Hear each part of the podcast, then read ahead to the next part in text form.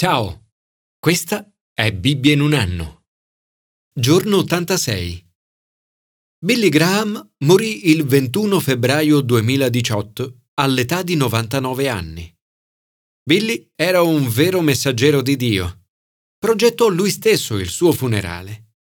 Voleva che diventasse un'occasione per i partecipanti di scoprire la vera fede in Gesù. Tempo prima disse un giorno vi capiterà di leggere o sentir dire che Billy Graham è morto. Non credeteci assolutamente. Quel giorno io sarò molto più vivo di quanto non lo sia adesso. Avrò soltanto cambiato indirizzo. Sarò andato ad abitare con Dio.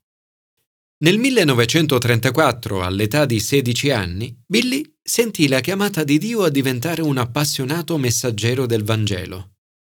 Nella sua vita ha parlato di Gesù a più di 210 milioni di persone dal vivo e a quasi la metà della popolazione mondiale attraverso la televisione o la radio. Era determinato a sfruttare al massimo ogni possibile occasione, incluso il suo stesso funerale, per annunciare il messaggio di salvezza di Dio a tutto il mondo. Nel Vangelo Giovanni Battista è descritto da Dio come il mio messaggero. Anche noi possiamo essere messaggeri di Dio. Gesù parla del messaggio della parola del regno. Nel Nuovo Testamento il messaggio ascoltato è sinonimo di la sua parola. Il nostro compito è di ascoltare questo messaggio e di annunciarlo agli altri. Commento ai sapienziali. 1. Stare vicini a Dio. Stare vicini a Dio è il primo grande passo di ogni suo messaggero. Spera nel Signore e custodisci la sua via. La salvezza dei giusti viene dal Signore. Nel tempo dell'angoscia è la loro fortezza. Il Signore li aiuta e li libera, li libera dai malvagi e li salva.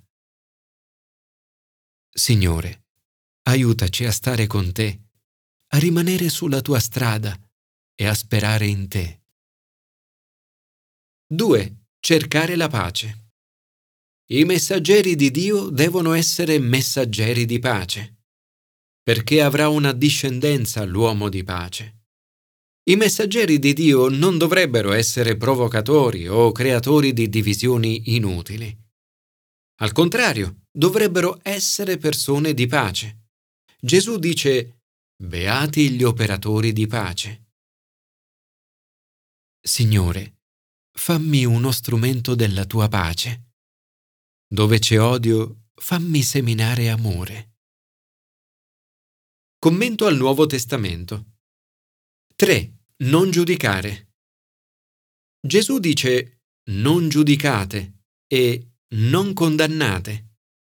Non prendertela con le persone, non accanirti sui loro fallimenti, non criticare le loro colpe.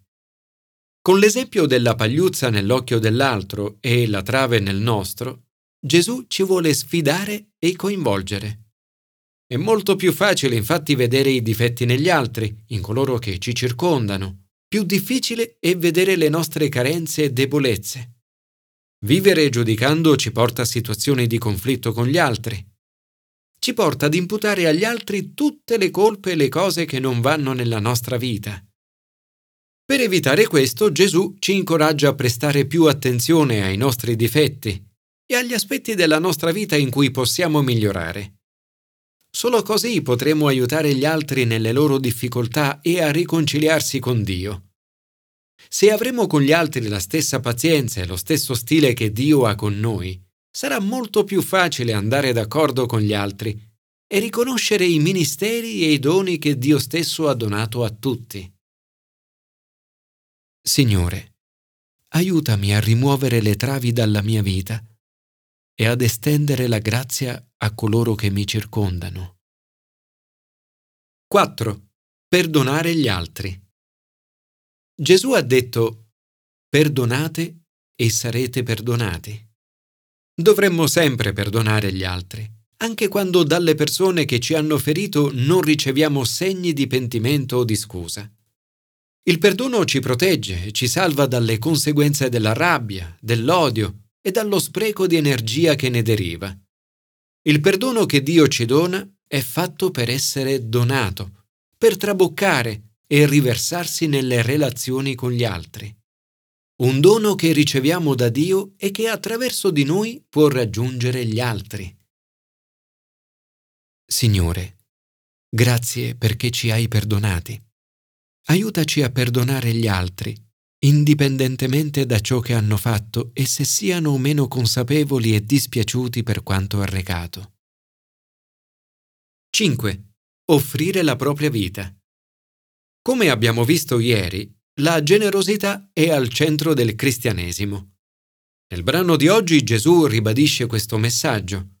Date e vi sarà dato. Una misura buona, pigiata, colma e traboccante vi sarà versata nel grembo, perché con la misura con la quale misurate sarà misurato a voi in cambio. Signore, aiutami a riflettere la tua generosità nel mio atteggiamento verso gli altri. Aiutami a cercare il bene negli altri, a perdonare e a dare. 6. Agganciare il proprio carro ad una stella. Nei miei anni di formazione come pastore ricevetti uno dei migliori consigli della mia vita. Aggancia il tuo carro ad una stella. Gesù dice, un discepolo non è più del maestro, ma ognuno che sia ben preparato sarà come il suo maestro. In quegli anni la stella a cui guardavo era Sandy Miller. Sebbene sapessi che non avrei mai eguagliato la sua saggezza, amavo fare pratica sotto la sua guida perché con lui era facile vedere la meta. A cosa stavo mirando?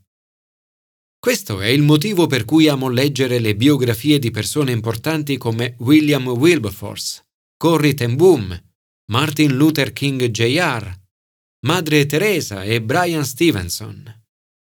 I loro esempi ci arricchiscono e ci ispirano a puntare più in alto.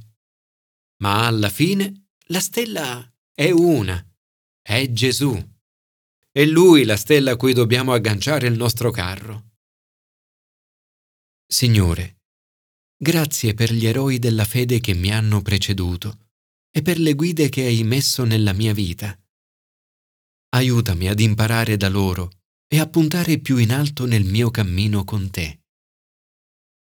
7. Custodire il cuore. Gesù dice, L'uomo buono dal buon tesoro del suo cuore trae fuori il bene.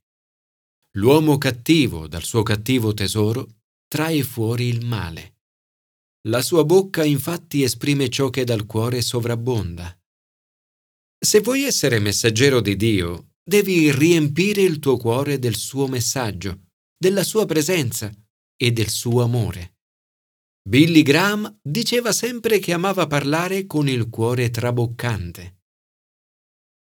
Signore, aiutami a custodire il mio cuore e a riempirlo di bene, a fare mia la preghiera di Davide. Crea in me, o oh Dio, un cuore puro. 8 obbedire alla parola di Dio. Due case, una con le fondamenta ed una senza. In superficie sembrano uguali, ma quella senza fondamenta crolla. In questo brano Gesù ci dice che se usiamo le sue parole solo per i nostri studi biblici e non le inseriamo nella vita, siamo come dei carpentieri stolti che costruiscono una casa senza fondamenta. La differenza è che le persone sagge ascoltano il messaggio e lo mettono in pratica. Non è sufficiente studiare il messaggio di Dio, è necessario viverlo. Come fondamenta della nostra vita, dovremmo mettere la parola di Dio e la sua applicazione concreta al centro della nostra vita. Signore Gesù, aiutami ad ascoltare le tue parole e a metterle in pratica nella mia vita. 9. Rispondere all'autorità. Tutta l'autorità deriva dal rispondere ad una autorità superiore. Il centurione riconosce l'autorità di Gesù e che essa deriva dal rispondere ad un'autorità più grande. Proprio come la sua stessa autorità di centurione, che deriva dall'essere a sua volta subalterno di un'autorità più grande. Per questo il nostro messaggio di oggi avrà autorità solo se prima riconosceremo l'autorità di Dio su di noi. Questo ci porterà ad essere guidati dal suo Spirito Santo. Un'autorità che non ci appartiene, ma che siamo autorizzati ad avere da Dio in quanto suoi messaggeri. L'Apostolo Paolo parla di essere ambasciatori del Vangelo. In nome di Cristo, dunque, siamo ambasciatori. Signore Gesù, grazie per averci concesso di essere tuoi messaggeri. Aiutami ad essere un fedele ambasciatore del Vangelo per coloro che ci circondano. Commento all'Antico Testamento. 10. Finire bene. Nel Nuovo Testamento Balaam viene citato come esempio di falso profeta.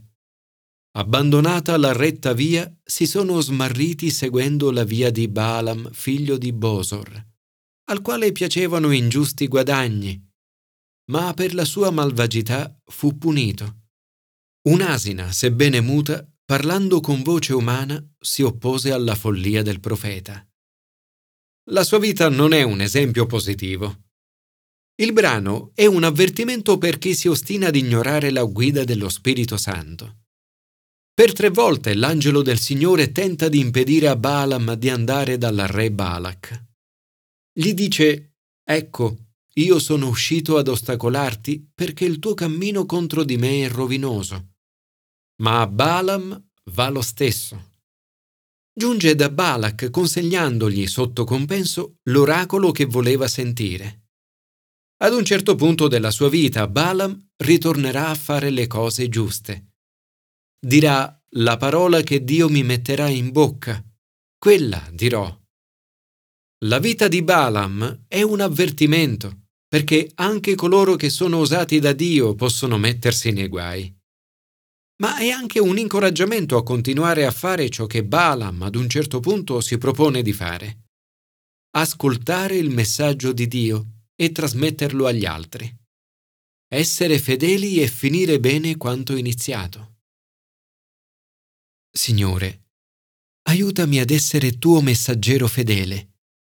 Voglio essere sensibile alla guida del tuo Spirito Santo, seguirti ovunque tu mi stia conducendo e rimanerti fedele fino alla fine.